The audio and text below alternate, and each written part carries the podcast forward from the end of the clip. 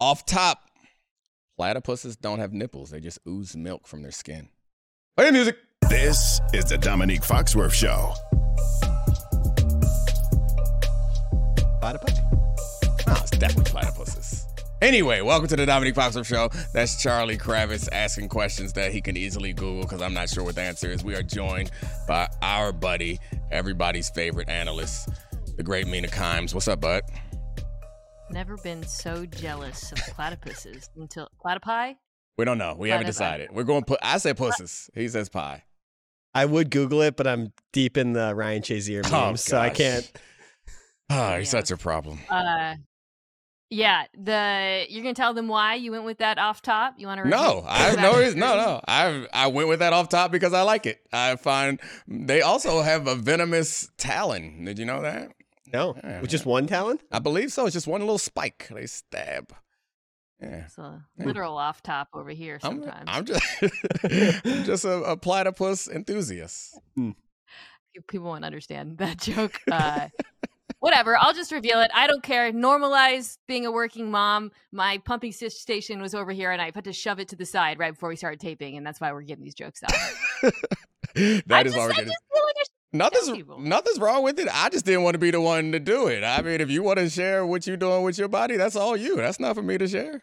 Probably best that you didn't share that. Yeah, exactly. I don't want me to say tell them why. tell them why. No, I will not tell them why. You tell them why, or we can talk about the Eagles and the 49ers. You're fine. It would be Pablo. If I was doing on Pablo's show, I would Oh. never share that. I would Oh, absolutely yeah. not reveal that Oh, information. hey. You're fine because we will touch on it, we'll get a joke off, and then we'll move to football. You're damn was nice. right. Pablo's gonna ask you to do a share and tell about it, guaranteed. Then you didn't hear, and we will touch on it and move to football. Okay, let's move on. Gotta be a Okay, guys, we have an awesome football game. Yeah, sorry. This is the whole thing about now having to talk where I stop listening to you guys and I start thinking about the next joke I'm going to say. It's a problem. Um, We'll work on it. football. We have an awesome game. We have the 49ers Yes. and the Eagles. The Eagles 10 and 1 winning every single close game. They are home dogs to the 49ers, to which Kyle mm. Shanahan does not agree with that line. I think a lot of fans are confused by that line. But to you guys, do the 49ers deserve to be favored on the road against the Eagles? Deserve. I mean, who cares? I don't know. I I, I get the. This Way is to, a way to cut the legs out no, of the I'm question. Not, I'm not cutting the legs out of the question. I'm saying who cares whether whether they deserve it or not. The point is, are they good enough? Yeah, they're good enough. And I think it's combined with like the rest disadvantage that they have. I don't know. I think the game is interesting enough, making them the favorites. People are making bullet send as bulletin board material. At this point, nobody cares about it. These are two teams that are going to play in the playoffs at some point, most likely, uh, and have played last year and have some bad blood that ap- apparently Bradberry's not sure about, but Deebo Samuel has it for him anyway. Because uh, they interviewed Bradberry and he was like, I don't know why he says I'm a bum, but I mean, he says it. I don't care. I have faith in myself. But That's such a good way to handle being uh, called a bum. Is like I don't, I don't care. I don't know. That's just mm, James Bradberry. Well done. Sorry, just wanted to say that. I mean, you wouldn't Right. advocate for a, an aggressive internet clapback, which is what Mina Kimes is known to do. No, the move is the Jon Hamm and Mad Men. I don't think about you at all. That's the move, and he pulled it off.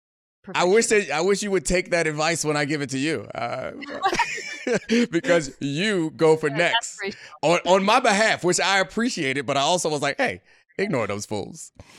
All right, Mina. So who's gonna win? Tell me so I can um bet on it. Uh, I'm I'm gonna because I respect Charlie. I'm gonna respect the question Thank you. and actually Thank you. address it. I Oh, do. Charlie pissed right me off today. Are favorite. Charlie showed up here Uh, at one thirty one for a one thirty record. Anyway, go ahead, Mina. uh, I think that they're right to be favorites. I've thought about this a bit because I do think these teams are very evenly matched. This is, as you said, very likely a championship preview, depending on how things shake out. Um, they are the top, the creme de la creme of the NFC, along with probably Dallas. However, when I was doing my matchup preview on my podcast, Mina Kimes Show, which Domonique features on for this week, I, I I found it instructive because as I was looking at the matchups and thinking about this game, I found myself approaching it from the standpoint of how do you poke holes in the 49ers? Whereas with the Eagles, I was like, okay, here are the issues with this team. Um, you know, the first in a, sometimes in the first half, the offense feels a little bit disjointed. Defensively, I would attack the middle of the field, linebacker, which Kyle Shanahan's obviously the master of. There are issues. They're a very, very good football team, but there are flaws. Whereas with San Francisco, you have to like really dig around to try to find the things that the Eagles can attack. And I think they can. I want to be clear. But if you're thinking about it from the standpoint of do they deserve to be favorites, I think the fact that you're constantly in that position with the San Francisco 49ers trying to find their very few weaknesses is revealing of why Vegas favored them even though they're on the road. Yeah, it boils down to I think a lot of our um, reason why we feel confused by that is because the quarterback, we obviously trust Jalen Hurts more. It's the quarterback. I think it's the the pedigree of the team having been to the Super Bowl last year and what we've seen them do recently, and they're at home. But all those things, I think. You could go either way on this bet, but it makes for a really exciting, interesting game.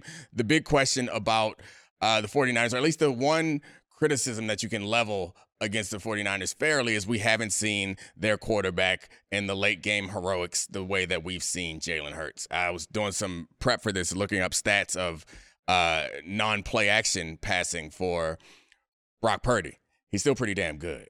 But the question is non play action passing when we know that's what you have to do and you're down and you're down one of your playmakers or your tackle, those are the next steps that we haven't seen from him and Kyle Shanahan, to be fair. If we're going to give Shanahan all the credit for scheming the offense, eh, you better scheme up some in these tough situations too. Yeah. But he's not missing anyone, right? At least unless I am I forgot right. something. I think everybody's playing. And um to your point though that is actually this is exactly it. During the losing streak and and whatever there was some turnovers but also i think and this is true of all kyle shanahan and his trees offenses they look different when they fall behind. I think the question is, is are the eagles capable of going up on them especially again given how that offense has looked and um, some recent game early throughout the season i think they're capable of it I think if they really commit to running the ball, controlling the line of scrimmage the way they're capable of against a slightly sus San Francisco run defense, then I think it could get interesting. But they cannot fall. Philadelphia cannot fall behind. You cannot fall behind to this buzzsaw. That's fair of everybody. Also, is it kind of fair that I mean, obviously Purdy was worth worse without Trent Williams, Christian McCaffrey, Deebo Samuel, but Jalen Hurts has also struggled without Lane Johnson. So it's kind of just an underrated part of it. If you're missing one of the best offensive linemen in the world, your protection gets worse. Yeah, I mean, again, it's probably recency bias, but he didn't struggle without Lane Johnson last week. Half, so, like, yeah, I yeah. mean, he he led a, a immaculate game-winning drive in those moments. So, like, I think you're right. Over the course of the entire game last week and over the course of his entire career, it matters. That O line is incredibly special, and I do think, I mean as cliche as this is, the matchup to watch. That's what I was. O line versus D line, 49ers gonna, versus Eagles. I was going to ask about that specifically because since the Chase, Chase Young trade, the 49ers have actually gotten home to the quarterback, but the Eagles aren't like a normal offensive line. Do you expect that to continue? Are, are the 49ers going to be able to get pressure? I think it, it depends on whether or not they can get him into third and longs. And this is again where for the Eagles, it's so important for them to keep the chains moving. That I the, I think it's a mixture of the run game, the RPO game, not just taking shots and missing them on early downs and suddenly being in situations where that four man rush can tee off. They're perfectly capable of doing this. I, I you know, I talked about this a little bit with Ruiz on my pod like what's different about the Eagles this year uh, because the offense, like the underlying numbers are all still just as good, uh, yet fans are like constantly in a state of fury about Brian Johnson, the offensive coordinator, versus uh, their previous offensive coordinator. And I think some of that is really overblown and unfair. I think actually Johnson's done a good job. But I will say one thing I really want to see him do, something that I thought Steichen was really good at, is finding the weakness in the defense and then just hitting it over and over. The Eagles are so good at that last year. And I think in this game, if they can do that, if they can really exploit some of the very minor holes on this 49ers defense, they can stay out of those third and longs and uh, keep Jalen Hurts upright. I, I, mean, embarrassment of riches feels like a dumb term many times because who's embarrassed when they have a bunch of great stuff? But I think that could be a problem with the 49ers. I'm excuse me, with the Eagles at times is you feel like you have the capability to do so many different things, which yeah. would suggest that yeah, you can adapt to any situation, attack anywhere, but it also feels like there's something about this is what we do. We're really good at this. And after this doesn't work, we do that. because it builds on it. And it doesn't feel like we see the one thing that they're really good at. And if there is any one thing that they're exceptional at, I think it's the quarterback run, which we all get the problems that are that are inherent in having a quarterback run a lot, especially one that's playing with a knee brace right now. But I still think obviously he's going to play a big role in this game. And Fred Warner ability to track down Jalen Hurts is he's a great athlete, but that's why they got to attack the middle field. And the tight end health is going to be a concern. And on the Eagles side, they need to attack the middle field behind Fred Warner in order to keep him from attacking that quarterback run game. Dominic, you remember the last time these teams played, Fred Warner being immobilized by the quarterback run game, the RPO, every all that basically the option football aspect mm-hmm. of the Eagles offense. Um, if they can't like I, I really think they need to lean heavily into that. That's you can't beat fred warner uh, with players because he is the best cover linebacker in football. He is an incredible tackler. He is um, so that's good against the he's good at everything right? However you can beat him with concepts. You can beat any linebacker with concepts because it's so hard to play linebacker against these both off both of these offenses because of the optionality of what they do in the backfield. So Philadelphia, if they, they have to be as good at that as they were at the end of last year, and I think that is something that's been a little bit up and down this season. The option, the RPO stuff. All right, next topic. The most interesting award to me. if the season were to end today, who would you give Coach of the Year to? All right, so I I'm not gonna overanalyze this just yet. I can give you the odds if you want. Oh yeah, run run down the odds. Dan Campbell is the favorite, plus 175. DeMeco Ryans plus 400. Mike McDaniel's plus 600. Kevin O'Connell and Shane Steichen plus 1,000. Mike Tomlin never won the award, plus 1,600. And Sean Payton plus 1,600. Okay, my immediate re- reflex is to go uh, DeMeco Ryans, but I'm going to overanalyze this, even though I said I would not, because the award it's a lot like the MVP in that it's not that clear, and it's less clear than MVP, because at least value like has some like more certainty yeah. to it. Like you can you can measure value in a bunch of different ways. The coach of the year is is it who had the best scheme like advancement? Is it the team that was the most that achieved the most or the team that achieved more over was expected or the team that or the coach that dealt with adversity the best? Like it feels like yeah you gave me the point mina. I know which one you think it is. It is that. That's what i mean what it's been more often than not over the last 10 years or so is the coach who came into a team that was either not expected to be good or was bad last year and turned things around. It is a narrative award. To, to your point, that's why it's kind of interesting because it's it's soft. You're not analyzing right. actual performance, you're analyzing storylines. Um, and I, what, where I think it is interesting though is if you start from the premise that that's how the award is, so you take out probably Mike McDaniel, um, yeah. Dan Campbell, expectations were pretty high for that team. Yeah. Probably should have gotten it last year. You know, it's like, yep. well, not, I mean, whatever. But, anyways, to me, it's down to DeMeco Ryans and Shane Steichen. I think those mm. are hmm. the two best candidates. I love the odds for yeah. Steichen there, by the way. That's what I was. Um, if yeah. and, and, see, the thing with Steichen is, um, and O'Connell probably.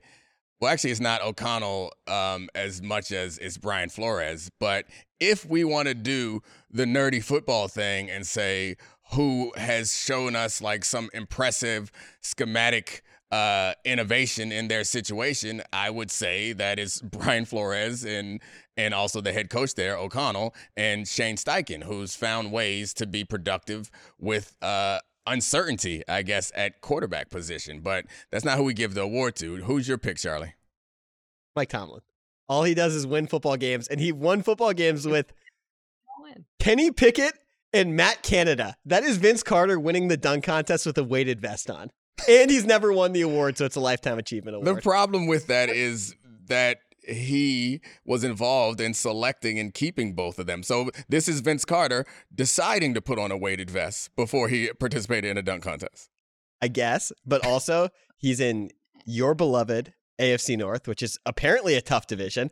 And if you look at their schedule, they're about to end up at 11 and 4 because they're playing the Cardinals, the Patriots, Colts, and Bengals. What's their point differential? Is it still negative? Probably. I'm not sure. narrative award for me. Um, it is for all of us, but that's a bad narrative. I, I would probably give it to Ryans, not just because, I mean, I think the pushback against him would be like, well, CJ Stroud is awesome. But I think when you watch them, he's nailed his hires. I think Bobby Slowik's done a really good job with them. And not only on both sides of football are they playing much better. Obviously, some of that is because of talent also on both sides, but the it's a really very obvious culture turnaround.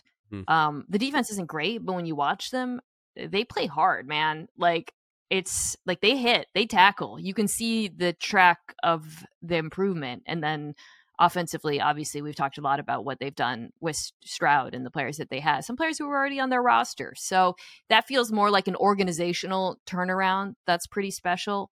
But you know, Steichen, I think, is really in the mix because if you watch Colts games, Gardner Minshew is not a good quarterback. And the fact that he's putting together these stacking these wins and that the offense is efficient is like a real testament to what he's doing there. Yeah, I think Mike Tomlin is the most interesting one there to talk about because you made the case for both of those other guys, both of the guys that we brought up very clear. And I think the DeMeco Ryans thing, we talk about culture a lot yeah. here, and it's hard to measure if you're not there or not, but it's hard to to attribute it to anybody else or anything else down there, considering the history of the Houston Texans. And one major thing changed. I guess you could say the quarterback too. But as far as uh, a, rookie quarterback is not going to influence the way that the, the entire organization is running. It feels like I don't know that. if if CJ Stroud goes one and Bryce Young is their quarterback, he I has mean, no chance of do, winning Coach of the Year. Do, Zero chance. Do we not give credit? Well, who knows? But do we not give credit to him for that development. I know he's not an offensive coach, but, but like he's the, the head coach. The culture is making, a huge part of it, and he's yeah. making the decisions that set him up. I'll before we get off of this, I need you to defend your Mike Tomlin thing. So, what is the story? What's the story? Because like I, I, minus twenty three. No, no, no. I don't uh, want point stats. differential for you the said record. It, you said, oh, okay, yeah. I just want to put that not, out there. That's, that's not, not defending mine. But I guess so. I would say that Shane Steichen, it's schematic, and for so, uh, do you think so you're talking about DeMeco Ryans being a cultural change? You don't think the winning culture instilled by Mike Tomlin is the reason that they're winning it's these not games? a change. The winning culture that let Matt Canada stick around that's like that's the, way that's, past his due date. That was Mike Rudies. Tomlin, dude. I love Mike Tomlin. That, no, that Mike Tomlin, notoriously loyal guy. I re- I think like he gets heat for that decision. Definitely, so but I'm I'm trying to defend it here. No, I mean I get it. Okay, so we we could argue that yeah, but that's not a change in winning culture. That's something that's been there in the entire history of the franchise. We we don't attribute Mike Tomlin with coming in. He came in and took over a team that had just won the Super Bowl. So like it's not like he instilled the culture. So it's hard for me to understand. Maybe the answer is you don't know. Well, maybe he should have won it one some of the years when he had like okay. uh, prehistoric Big Ben when he was wearing like two walking boots and was covered in wraps and couldn't move and they still went nine and eight or nine and seven. We need like a lifetime achieve like the MVP, like yeah. the MTV Moon Man, how they give out I can't can't believe I'm using an MTV Movie Award as a comparison here. But you know when they're like Legacy Award, like yeah. a Titan in the industry, they do in certain award shows. We need that for the NFL every year. Just like, hey, let's all acknowledge how awesome this guy is. Right. And obviously, Mike Tomlin would be. He gets credit. Center. There's there's my reasoning. Thank you, Mina. That's exactly what I meant by all of it. All right. Thanks, Mina. All right. Charlie's got to go. We're going to talk to Bomani Jones. Mina's gone too. After that, we're doing Roses and Thorns. This show is sponsored by BetterHelp. We all carry around different stressors. I do, you do, we all do, big, small. And when we keep them bottled up, as I sometimes have had happen in the past, it can start to affect us negatively. Therapy is a safe space to get things off your chest and to figure out how to work through whatever's weighing you down. It's helpful for learning positive coping skills and how to set boundaries. It empowers you to be the best version of yourself. It isn't just for those who have experienced major trauma. If you're thinking of starting therapy, give BetterHelp a try. It's entirely online, designed to be convenient, flexible, and suited to your schedule. Just fill out a brief questionnaire to get matched with a licensed therapist and switch therapists anytime for no additional charge. Get it off your chest with BetterHelp. Visit betterhelp.com slash DF today to get 10% off your first month. That's betterhelp, H-E-L-P dot com slash DF. Now let's talk about the play of the week. The pressure to follow up Hypnotic and Cognac weighing heavy on the team. Hypnotic was in the cup, blue, and ready for the play. And boom, on Yeho Tequila came in with a smooth assist to Hypnotic's tropical fruit finish. Shaken, strained, poured. It was green and good. The playmaking splash shifted the tempo. Another great cocktail from the Hypnotic team. Every season is Hypnotic and Tequila season. Hypnotic Liqueur. Bardstown, Kentucky. 17% alcohol by volume. Hypnotic reminds you to think wisely, drink wisely. All right, welcome in the great Bomani Jones. Uh, if you want to catch the beginning of this conversation, you can go over to uh, the right time. You probably already listened to that, but anyway, I found out his parents, all American basketball players. Yeah, so we yeah we talked about uh, our buddy Cooper, who is um, enduring some racial profiling right now. I, I should hit up so. Uh, Cooper DeJean, the cornerback from Iowa, is what we just talked about. But I, I, I, haven't hit up Phil Yates. I should hit up Phil Yates because I assume that somebody told him to put him at safety. I don't think that Phil just decided because this is the first time you and I have been waiting to see when it's going to happen because we knew it was going to happen. Yeah, and this is the first time we've seen it happen. I think it's to be that early, and I didn't think it would be him. But somebody had to tell him. Like I don't think that. Yeah. Phil, I mean, Phil played football. He knows football, but I don't think he's the one that looked at Cooper DeJean and was like, "Nah, that explosive athlete ain't no corner. Put him at no, safety." like that. Where, where we need him is at a less important position. Did I? I think I put you on. um onto Connor Flagg before he blew up. Like he blew up at Peach Jam, but my brother-in-law put me on him. He special. He's another guy. But they we don't have that same problem right in basketball, do we? ah, like in basketball, it's it's more provocative. You know what I mean? Like it, yeah. it, comes with it comes with more. The difference is in basketball, nobody's telling the good white basketball player not to play basketball. They're actually telling him he's better than he actually is. Uh, with the white quarterback, they out here trying to squelch his dreams, and I just don't get that.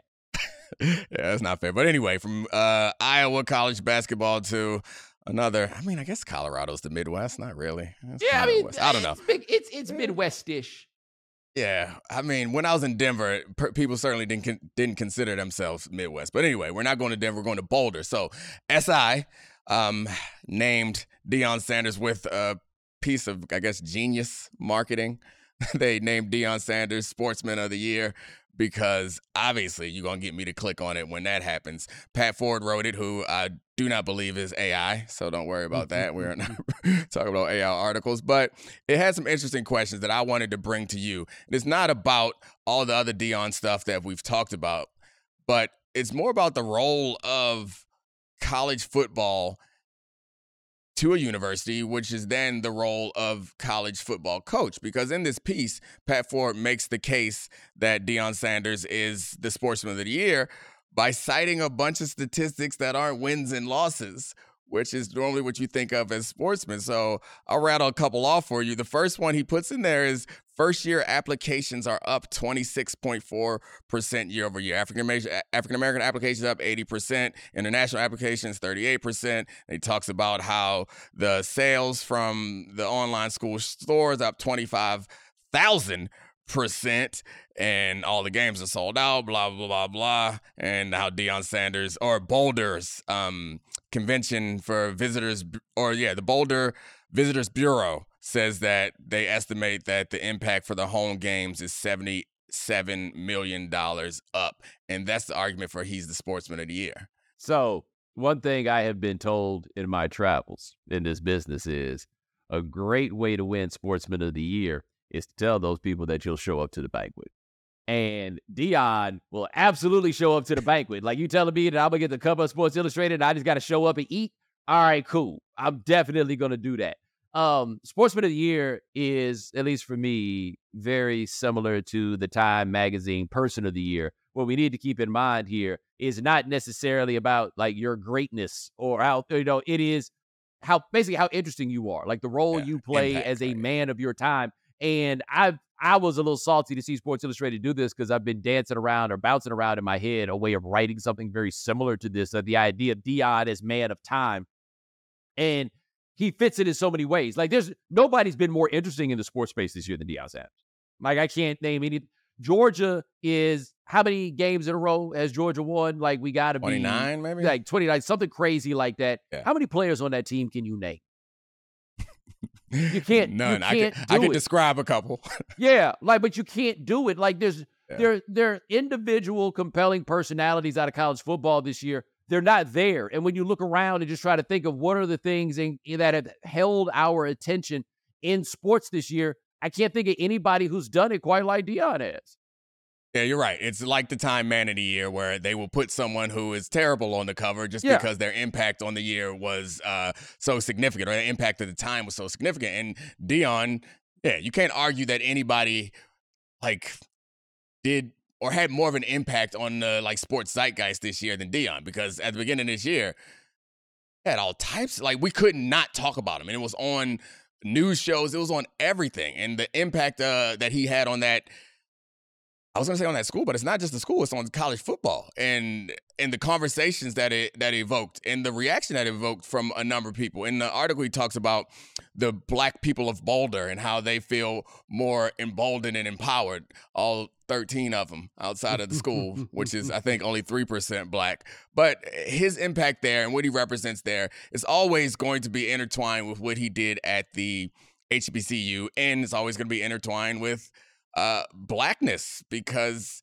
or in, in religion religion and blackness are the two things that he like overtly plays on. I think if i remember correctly he cited george floyd as one of his motivations at jackson state. So I- was trying to go in the direction of figuring out what we expect from our um, college football teams having been on uh, on Maryland's campus when our basketball team won the national championship, our football team was good, and we won the ACC championship, and we saw the impact that it had on fundraising and the impact it had on admissions, and not just admissions of students, also attracting professors. Like Maryland climbed. It wasn't a coincidence that it climbed in like competitiveness academically. It was not a coincidence that it happened alongside uh, the sports teams being the best that they had or the important sports teams. I shouldn't say that. The the most popular sports teams because we're good at a lot of other things, but don't nobody show up, don't nobody write no checks. Nah, I mean, especially in Maryland, you guys are a basketball school, right? Like that is Hey, at hey, least in that time they dyed in the wool ACC team. Now you're in the Big Ten with this kind of loss and no friends, but you know that kind of happens sometimes, right? Um, but those things matter. They do. The question for me with Deion is, even with him being Sportsman of the Year, nobody's taking what he's doing seriously.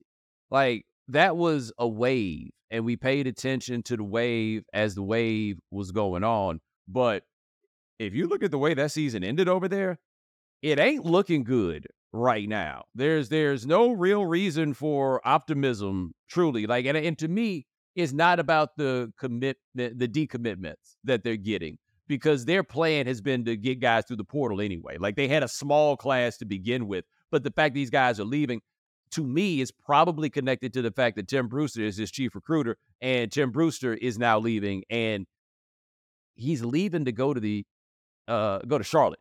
North Carolina, North Carolina, Charlotte. They they play at Charlotte, but the University of North Carolina at Charlotte 49ers. That dude is leaving a Power Five job to go do a similar job at Charlotte. And I've looked at Tim Brewster's uh, Twitter profile. Tim Brewster has a tweet that reads from uh, November 28th. I promise I ain't hard to find. that sound familiar? You know, what I'm like, all I'm saying is, whatever Deion was trying to do, they took the play calling away from the offensive coordinator, and then he wouldn't, he couldn't come out in front of people and say who it was that was calling plays. I think the defensive coordinator is leaving all. Like, there's some stuff going on here, and I don't know how exactly it goes. But at a program that we take seriously, people would have approached this with a lot more scrutiny. And so, even after they started so well, and then it all, you know, understandably, physical nutrition and everything else, they wore down as the year went on. But people ain't even bothered to pay enough attention to come dance on the grave anymore. It was like this was a thing that we was doing, and then we stopped. Like by the time I bet Sports Illustrated made the decision, but uh, to make Deion Sportsman of the Year, and where we are now, the number of eyeballs that have been poured into their program is so much different, and I'm wondering what it's going to take to get them back. Um, it's interesting because the argument that you make for Deion Sanders Sportsman of the Year, as I mentioned, it's it's all off the field stuff, and that's probably because that's how you had to make it. And any article that you read, so in preparation to talk to you about this, like I read a bunch of the articles about him and that have come out recently, and they all point back to that time that they beat the the defending national championship runner up team who also is not very good this year. So like it's hard and they can also point to they had one win the year before and now they have four, which is an improvement, but it ain't the type of turnaround that um, gets you Sportsman of the Year unless you are Deion Sanders. So all this other stuff that's happening around the institution is Deion Sanders because he's Deion Sanders. And you're making the point. I was going to ask you essentially, is this something that can last if they don't get to greatness? But you're making the point that it's over already. I'm not saying it's over already, but it is tenuous right now. The one Right, thing that we got really, yeah, go ahead. I'm sorry. Yeah, I just I just don't think there's any way around that. That this started a lot stronger than it ended, and the test for Deion is going to be, as is often the test for anybody in these circumstances, man. So what you gonna do now? Like this has gotten hard. What you gonna do now? They talked a lot early because they had exceeded those expectations. But any of us with eyes who were actually paying attention to those games and teams understood that was not sustainable. Just because they didn't have the bodies in order for that to be sustainable. Physically, they weren't going to be able to do it. Shedeur Sanders couldn't make it through the whole year because he was getting the hell beat out of him so bad because of where they were at the line of scrimmage. Like, there's a it takes a lot to build a college football program. And they're trying to do it at a place that has literally no built-in advantages. And what do you so a lot was made of Deion Sanders' ability to recruit because he is Deion Sanders and he's al- al- already incredibly famous. And it had to be cool to show up to those games because there are people on the sidelines who are interested in participating at uh, college football games that would not anywhere else. Even like The Rock, who went and played football at Miami. When the last time you seen him on the Miami sideline? He damn sure on the sideline at Colorado. And all that is flashy and sexy, and that may have given you a, the advantage pre NIL. Yo, and Deion is a black man who's very cool with a lot of jewelry on, who has the heart of a 1970s college football coach. Yeah. And so I think the players see through that, and all that other stuff ain't worth nothing when there's actual real money being handed out. Yeah, and I thought that Di got a bad rap when he said the thing about how, look, you ain't gonna get rich coming here. That was not Di saying we refuse to pay you. That was Di Right. saying, bro, we ain't got it. Like the money it takes when the, the numbers you're hearing, and all the money is at the high end anyway, right? Like when Matt Rhule talks about there, these quarterbacks making a million, two million dollars, whatever it is. A, those deals look like they're horrible for guys. But two, that's all on the high end. We did something on game theory about this. The average NIL payment per player is actually very, very low. But Deion's probably right. Colorado doesn't have the money that's going to be able to. You're not going to go there to get paid right now. It's probably not going to work out for you. They don't have that kind of bread, and that makes that's going to make things difficult for them in a lot of ways, but for a lot of players. I mean, this is where we always end up with a lot of these college teams, is why there becomes why college football, I think, can cripple an institution and also like catapult an institution is because it requires money to invest into something like that to be successful. The rewards are there. Like it would make sense for Colorado to skinny up that budget in a bunch of different pa- places and invest wholeheartedly in this based solely on the evidence that they've uh, had from the success, the minor bit of success that they had this year. But the scary thing is, if you continue to do that and then you don't have the success, then you just dug a hole for your institution that they can't get out of. And some schools are shutting down their programs because of decisions just like that. No, they don't have. A, they don't have. They don't have the booster class that has the money. Right. Yeah. So like it's going to be fun watching what goes on in Miami, for example, because during the pandemic, all of a sudden we heard that they had all these billionaires that they didn't have before, and I know enough about Miami to know them people ain't billionaires no more. Like whatever whatever it was that got them to be billionaires, the way that was being phrased, that wasn't that wasn't forever money. That wasn't what that was. Uh-uh. I No, want sir. to. I want to get your thought on this last thing that just creeped into my mind as we were talking about this. As I'm thinking about the need for money to have success and the benefit uh, that it has on the institution, but also not having the the uh, alumni base or the booster class to support that. With a a person who is as famous and as marketable as Deion Sanders, does it not make sense to go outside into like the natural business world and like attract an actual sponsor. Like I know he does these KFC commercials. Why wouldn't somebody like KFC become I don't know how you can't call it a I don't know Colorado KFC Buffaloes or put or, or put Can emblems on their bu- jersey. Can they start selling buffalo buckets? Buffalo buckets. But I mean, seriously, like the benefit, if all they need is investment, because this is like, uh, presumably, this is like a home run startup but they can't find the investors. I get the idea that it may not succeed, but all the good, all the positive uh, press that KFC would receive from doing something like this, and if it's an actual success, and Colorado don't have to find a booster class, like let's get serious about this. It's professional sports, and sooner or later they putting patches on jerseys. It's just gonna be who the first one that is gonna be allowed to do something like that. I think there's something to that. Um, and this is where we get into a discussion that you're going to hear more of that has already started, but you're going to hear even more of, which is private equity creeping into college sports. And that's the arguments that you're making is what we're going to get. And I would just like to ask the question one more time. Remember that time private equity made something better? I don't. Once. It don't matter though. Not a single time. matter. It don't matter. 'cause- tell you, I'm telling you, it's coming. This is gonna be the death knell of it. But what you spell out, you you basically that that is uh the the goal. I mean, the good intention pavement of the road to hell is right there. the intentions aren't even good though. In this case, it's just like we want to beat everybody. and we want to well, make a I lot mean, of the money. intentions are good in the sense that they're gonna put some money in some people's pockets that may not have got the money otherwise. Yeah, they're not gonna get as much as they deserve because if you don't have any power in this situation, you don't have any leverage, and No, they don't have any power, and they no, don't have any no, leverage. they they getting they jerked get now. jump change in comparison. They're getting jerked maybe- now, and people don't even realize it. Maybe five or ten quarterbacks gonna make a, a ton of money, but that's gonna be the end of that. Anyway, that's the great Bomani Jones. I appreciate it. As I mentioned before, you know where to check him out the right time. All right, talk to you next week, brother. All right, man. Appreciate you. Up next, Roses and Thorns.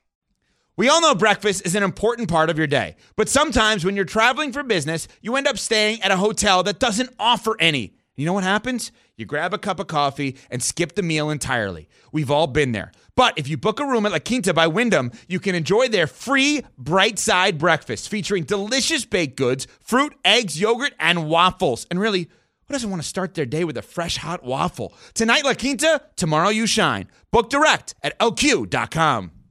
Hi, it's Mike Greenberg letting you know ESPN Bet is ready to take you through all the biggest sports moments this spring. The official sportsbook of ESPN has exclusive offers and markets from Scott Van Pelt, Stephen A. Smith, and me, plus many more. From the playoff intensity to finally getting out to the ballpark, there's no better time for sports fans. Sign up today. New users get a bet reset up to $1,000 in bonus bets if your first bet doesn't win. Download ESPN Bet today. What a play! Must be 21 plus and present in select states. Gambling problem? Call 1 800 Gambler. Terms and conditions apply. See app for details. How has Domonique been lately? bad or good. Let's find out. This is Roses and Thorns.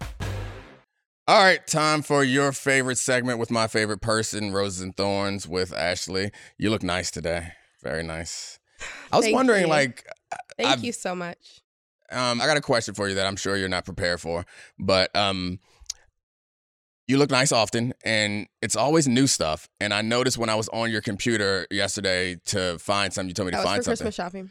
You told me to find something, and no, it's not a judgment. It's just that your email, you actually go to the promotions folder and open the promotions folder in your email. I've never opened the promotion folder. I don't oh, actually. don't? It's because I don't have a filter on my phone. Oh, So so sometimes the on my phone, I'll like they'll get me. I actually texted my friend today who has a similar habit, and I was like, some for some Similar reason on habit, holiday, shopping habit. yeah, particularly with these stores, perhaps.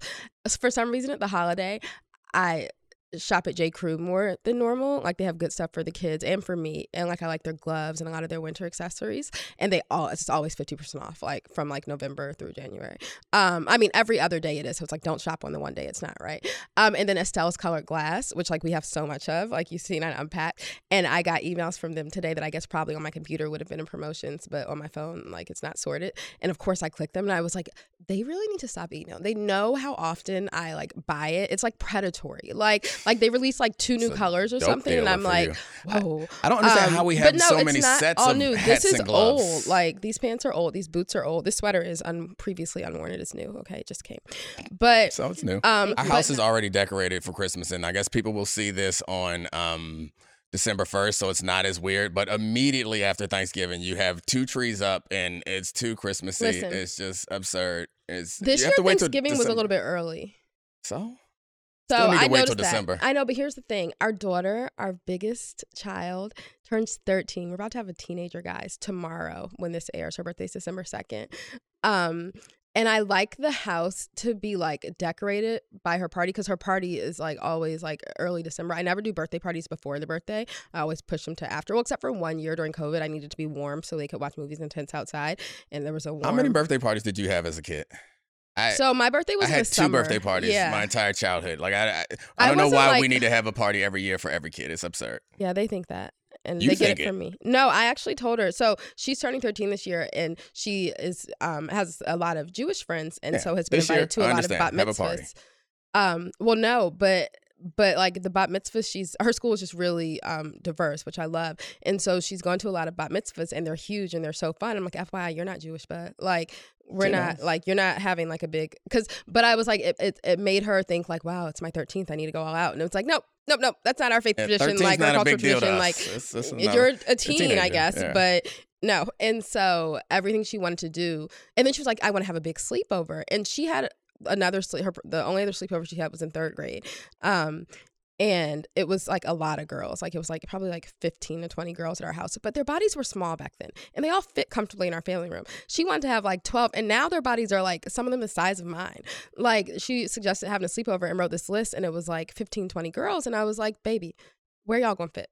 Like, like I was like, show me, lay out 15, 20. But I, and then They she, no, but she also wanted to start the sleepover by going out to dinner at Too a restaurant in. Georgetown and going to an escape room and then just driving them back home for a I'm cookie often decorating. shocked so it was like three parties you- in one. And I was like, we can't even fit 20 girls in our car. You are confused at why the kids are maximalists. Like you want to do too much. You had a, a Christmas card with three um outfits. Like it's just you are too much doer, and I'm then you raise your kids to I'm a too much to doer. be a lot. I know, but as far as how many birthday parties I had, my birthday was in summer, so like kids were like uh, we were either in, in Delaware or, but I had a lot of cousins, so like even if I I had enough birthday parties, I'm not saying I was denied birthday parties at all, um, but a lot of my birthdays, which I love, we were at the beach and it was like a cake with my cousins, um, and I would pick the flavor, so I didn't have or like just family dinners at our house in DC. It wasn't, but I had so many kids in our family that it still and around my age that it still felt like a big Um, celebration. Is Santa working on these Christmas list. It's something. Um, it's a rose for you.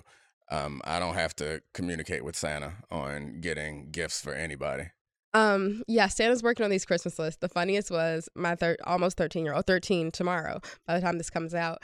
Hers was like, Dear Santa, because she's like, I'm gonna just play this game. Um, this is the type of list that a teen writes because I'm a teen now. Basically, it was stuff from Sephora, including makeup. When like I'm like I told her I was like Avery, like what you think Santa doesn't have to play by by house rules? Like I told you you can't wear makeup yet. She was like, I just thought maybe it might be different by Christmas. I was like, no, it's not. So go ahead and cross those off before we send them off to the North Pole. Um, yeah, Santa's working on these Christmas lists. Speaking of Santa, I have a gift for you guys for the podcast. Happy Oh. December. You I'll take it. Isn't it cute? My mom got it. It used to be behind when he would do like get up recording Oh, from yeah, yeah. home. It was there. Um, in winter, I felt like he needed a Christmas set. Like GMA has a good Christmas set, and I was like, he needs All right, something. For the podcast audience, it's a December 25th coming soon poster with Santa. it's not a poster. It's actually I mean, yeah, it's a sign with Santa on it, smiling. Yes, it's so I like cute. it. I appreciate it. I'm gonna put it up there. I'll replace Jalen Hurts' picture. Ooh, ooh, we don't have to do that. Oh, that's the only place it can go. It's the only tall spot No. for it. okay, well, move Jalen Hurts to We'll where just our put family Santa in picture front of- is. Oh, so we're replacing the Because family we have another small family with picture. Jalen Hurts. Yeah, we don't need both of them right now. I was we never can't get rid of concerned about your Jalen Hurts infatuation until you just threatened to replace the family picture with a picture of Jalen Hurts. They're two family pictures. So, Okay, we just need one. Or move Deion Sanders. Find a way to make it work. can't go the there. college season's over. Go No, Deion. that's I love you. Space. Okay, just go- rearrange. Okay, I will. After this is over, I will get up and I will rearrange it because we are keeping Jalen. I love him. Did you guys see his heroic touchdown in last weekend's game? Stop pretending. I did see it. Okay. I didn't see it like when it happened during the game because I was decorating the Christmas tree, but I saw it. Whoa, you could like put it here. But I did see it all over Instagram. Um, and and his quote afterwards, like, "What you want me to say?" I was like, "Just talk your, you go ahead." And So what do you? How do you feel about me? Actually, it's it's interesting because you can't use okay, the word. I don't actually you can't love use the word him. love. I really for- like him and admire know him. as a player, as someone who values the women in his life and the input of women, as someone who speaks in really cute sayings. Um, as someone who's handsome, okay, as someone who cares about his education, as someone who has good taste in music. So not only did he score a game winning touchdown in overtime against the Bills, is that right? That could Yes, be wrong. Yeah. And I know they play San Francisco and people aren't predicting that they're going to win, which is crazy at home this coming weekend. But not only did he do that, but after the game, he took over the aux cord in the locker room and he didn't play like the hype me up song or whatever that some people might have thought a 20 some would play. He played Golden Time of Day by Frankie Beverly and Maze. And that made me love him more. Not that that's actually one of my favorite songs, but I love old Yeah, I music mean- and people who appreciate old music and realize that there is no good new music. I'm a I'm a big Jalen Hurts fan also for all the reasons that you mentioned. And I mean, his sexiness doesn't work on me as well as it works on you, but I recognize that being cool and being handsome works. But I'm not a fan of the Frankie Beverly and Maze. Like I appreciate it at the proper functions, and that was clearly a time. Here's what he's a fan of. Sexyy Red. So what? Yeah, I'll ask you what exactly. I was so annoyed with him, like legitimately annoyed. Here's his thorn. Here's his thorn. That's my thorn. We were in the car the other day. Somehow I was sitting in the back. My daughter was in the passenger seat, um, and he was driving. And he lets my daughter control the music in the car, so her phone was hooked up to the Bluetooth. I don't. I get annoyed every time I get in and it puts on her phone before mine. I'm like, turn your Bluetooth off. Mommy's phone gets to be on here. And you played some Sexyy Red song I told her to play the new Sexyy Red song. that was with our daughter in the car, our not quite 13 year old daughter in the car. It was so utterly inappropriate. Like, like It wasn't it's so okay? This is the most absurd criticism that you could ever mm-hmm. have of me in the history of life. Mm-hmm. Like when our kids were young, I was playing Kidz Bop. You were playing music that had profanity in it. So now she has complete access to all the music that she wants with any um any song that she wants for their phone. So like it's absurd I need for to us. change that. I need to set it's her phone. absurd. It's ridiculous for us to be like, oh, you can't listen to this. No, listen to it. Then talk about what was in it, if we like it, or is it like that was the point? It was fine. Well, she's all right. She's 13. her, she can I can't it. remember the name of the song. What were you listening to you were 13? You didn't hear no songs about sex when you were 13? Oh yeah, I'm sure I Okay, did. then. So let's stop acting crazy. Like, So I know it was it was more than it was offending my ears. I was Yeah, like, it's I my not a- precious ears not do not need to hear this. Not a great song. It was um I mean some people think it's great, I'm sure. I just didn't love Uh, it. did, but so it's her boyfriend I think just gets out was getting out of jail. No, she was she was um campaigning to get him out of jail. Okay, campaigning to get her boyfriend out of jail. And in one line, you might I don't know if you have to Oh, edit no. this out or no, no, no, no, no, no. They know what it means. They'll figure it out. If you want to know, you listen to the song and then. But it was okay. I won't say us what it was. the line was. But there was a want. line there. My daughter's like, Yeah. "Why would she was like, I'm gonna let him do this?" And my daughter said, "Why is she advocating for him to do more violence? That'll just get him sent back to jail." And, And I was about to explain to her that No, I was like, was, "Turn it off now." It was a euphemism for something. I was like, oh, acting like these are people, uh, whatever. Okay, so but it's like, why do you you need her to know what that saying means? Because she asked. And it's not gonna hurt her to know. She gonna find out sooner or later, or whatever. The point is, that is my number one stream song. As you notice, everybody. It is not. You notice everyone is be. putting up their um Yes. their year Yes, end I looked at mine. music streaming. So it was embarrassing. mine is not embarrassing. My Okay, number what's one yours? s- Is Sexy stream- Red for- No, it's not Okay. Sexyy Red. It's I was gonna um say that's it's that specific song. It's um let my baby daddy out or something. Free my baby daddy. That's my that's no, it's not because it just Nah. came out. my um it might be by by the end of the year though. Nah, my list is. I mean, it's not embarrassing. I'm not ashamed of it. I I'm a little it. bit ashamed of my list. Yeah, I don't listen to that much music, honestly. Like I listen to mostly podcasts. I looked at the raw numbers, and it's like I really don't listen to that much music, but it feels accurate. Like my number one is Killer Mike, and then I think two is Drake. Uh, Killer Mike's like activisty, right? Yeah, I don't listen to Killer yeah. Drake, Lil Baby, Moneybagg Yo, and Future. I'm a I'm a lover, obviously. Okay. Love romantic music. How Killer Mike's not romantic. This is called sarcasm. Oh, well, Drake actually is a little bit romantic, and It's Future just- does yeah. some future version of romance songs. So I didn't know if you were being serious. Um, Moneybagg Yo, not so much. So as I was sitting here thinking Killer Mike, like, oh, what Killer Mike songs do I like? I came up with Mike Jones. Back then, they didn't want me to realize Oh, it's not the same person. So embarrassing. so what are your songs? Clearly, we have different tastes. Okay, mine your, are um, mine artists? are one. Okay, I stand behind most of mine. I think I'm prouder of my like five or six through 10, six through 15. But my top five, one of them I am a bit embarrassed by. It's Drake, fine. Beyonce, of course. Usher. I mean, I went because we went to see Yeah, Usher. you had to get primed for the concert. And I was like, and I so I make playlists of like my favorite artists, and so I was like listening to like a Usher playlist of like the Usher songs I like with the kids a lot. Now this is Anita Baker's number five. Stand behind that. Proud of that. This is the one I'm really a little bit embarrassed by. Diddy, but it's really not Diddy. It's like I mean, and, all the and- artists that were on that. Remember he had that one album this Are year. you are you embarrassed by it because Diddy's not a great artist, or because of the recent allegations? It's Because like a little bit of both. You can't. I mean, But it's the really not allegations are the- new, and Yeah, I didn't know about this when I was listening to the album. Yeah, I did listen one last time, honestly, to a couple of the songs I liked after I heard about it. Because the ones I like, there's one that has like um I think just K-Ci from Jodeci on it, and it feels like I'm it's like you're listening to nineties songs, but like they're new and they're like ones you haven't heard Yeah. before that sound just like the old nineties songs. I don't know Um, that, that. Yeah, we probably don't have enough time to get into a full conversation about cancellation, but I feel like I've come to the belief. I mean, cancellation, whatever is the term, but it's a term that we use to describe like people stop uh, listening to or watching or reading things that are associated with people who've done or been accused of bad things. But the decision that I've come to is when I turn it on, how do it make me feel? Like if I don't feel like trash when it's come on, I'm fine with it. If I Yeah. feel bad, then I don't. So like most of the R. Kelly stuff, like I can get on my high horse and say I don't listen to R. Kelly. I don't listen to it because anytime I hear it, I start feeling gross. Yeah. like when the Diddy I'm not- songs come on, that hasn't happened to me yet.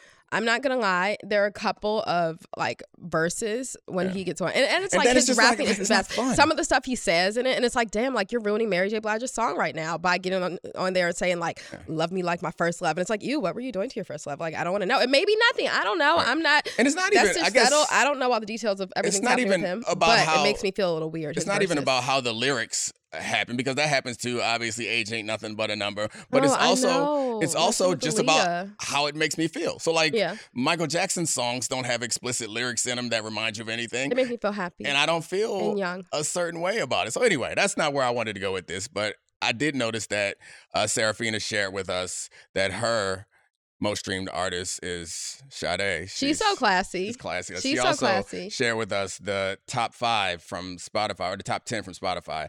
And if I didn't, I mean, I already think that I'm out of touch. So I this know. is like reiterates it. So it's Miley Cyrus Flowers. And first thing I thought was, I know Miley Cyrus still putting music out, but I know she was popping to be number one. but- Flowers was a really big song. yeah, I know. I remember that song, I but know I, this from my daughter. yeah, no, that it was a good song. Whatever. Then it's um, yeah, I kind of liked it. SZA, Kill Bill, Harry Styles, uh, Jung Kook. I don't even know who that is. I feel With like- Latto. Oh, I know who Latto is. I don't know. Oh, yeah. it's I feel like it must be like Taylor people are Swift. daughters Metro. Boomin. I know that. Twenty One Savage. I know who that is. The Weeknd. I know who that is. There we go. That's all one song though. Yeah, I feel like it's like people our daughter's age who are listening most or something. Yeah, probably. Um, because She yeah. listens to a lot of music. She's a big Tyler the Creator fan. oh, isn't she cool and artsy and smart? My like ten or six through fifteen included. You would know that if you let her have as- aux cord every now and then. included artists such as Lauryn Hill, Luther Vandross. Um, so things I'm proud of, but also Mya. Like how, but I do remember we were in Miami. I was in like a You Mya know, phase. You the you the lone person putting dollars in Mya pocket. You're welcome, Mya. Mya- She's Mya like get- a DMV native. That's Mya my, is getting a, a two thousand dollar check The once a year, thanks to you. on her vocals, like background vocals to Jadakiss's version of Best of Me, not Jay Z's Jadakiss's. Those get me every time. I could listen to that song, like which obviously I did like 20 times a day. Um, so yeah, we have nothing in common with our music, but I'm glad we make our marriage work. Uh, Of my artists, who do you like? Well, not Drake, because that was on yours. Of if you Yeah, I'm not even a big Drake to, fan. It's just one song. I think that I just don't listen to a whole bunch of music, but yeah, I listen to Drake's so much music. Drake. I appreciate Drake scary hours. I'm just not. I mean, I don't know. I don't feel. Like I really like Killer Mike because I feel like he's my age and he's into things that I like. The beats were good. Like I don't really, I don't know. It's hard for me to get in, into Drake's love songs or, or whiny heartbreak songs or like. And so I guess it's me I making this, me making this argument seems inconsistent with the people that are the rest of the people on my list because I mean, so But yeah, yeah, Future money Moneybagg Yo, yeah, I don't got nothing covered like with them. but but Killer Mike for sure. That's why I feel like number it, one. it hits. Yeah, so I don't know. I mean, yeah. uh, How come? Speaking of artists you like, Andre 3000's flute album wasn't in your top. I tried. I tried. I tried to listen to Dre's flute album, but it just it, it ain't here for me. It just ain't. It it ain't for me. I want it to happen, and then uh, people starting to rap over it now, which just makes me sadder. Oh, Like, really? yeah, people starting to rap over the flute album. Yeah. On that note, Of my artists, though, besides Drake, if you had to like go see who are they? So them, Beyonce, Drake, who else? well, and besides Usher, because you already saw Usher. Usher. So like Anita Baker, Mya, um, Beyonce. Yeah, it's probably Beyonce. Really? I mean, who else is on there? There's nobody else that I would want to see. Lauryn Hill, we didn't see Lauryn We Hill. saw I you her. well, actually, I have a proposition for you. I have tickets during Nope. the to see Beyonce's movie. I'm good. I don't You- have anyone to go with. I'm going by myself. Yeah, right. You'll find someone to go with. Avery will go with you. I like actually doing things by myself. I'm totally fine with that. I'll give Beyonce that. Somebody was like, my husband's like, you're giving Beyonce more money. This is the My least husband? we can give her. A friend of mine was Oh, saying like, you didn't get to that point. Oh, I'm sorry. A friend of mine who had bought tickets to the movie was like, my husband's like, really? You, you already went to two of her shows. Now you're gonna give her more of your money. This is like a $14 AMC ticket. Like all the money we wasted on her, not wasted, but all the money we gave away to her shows. Yes, of course I'm gonna pay $14 to go see the movie. We Can't have, wait. We have never wasted any money ever in our lives. No, no. That was fun. Thank you, Ashley, for joining us. Also, thank you, Mina Kimes, and thank you, Bomani oh, Jones. and of course, thank you to my man Charlie Kravitz and all of our great producers Megan, Tez, Kevin, Brian, and Podville. You're the best. This is the Domonique Foxworth Show.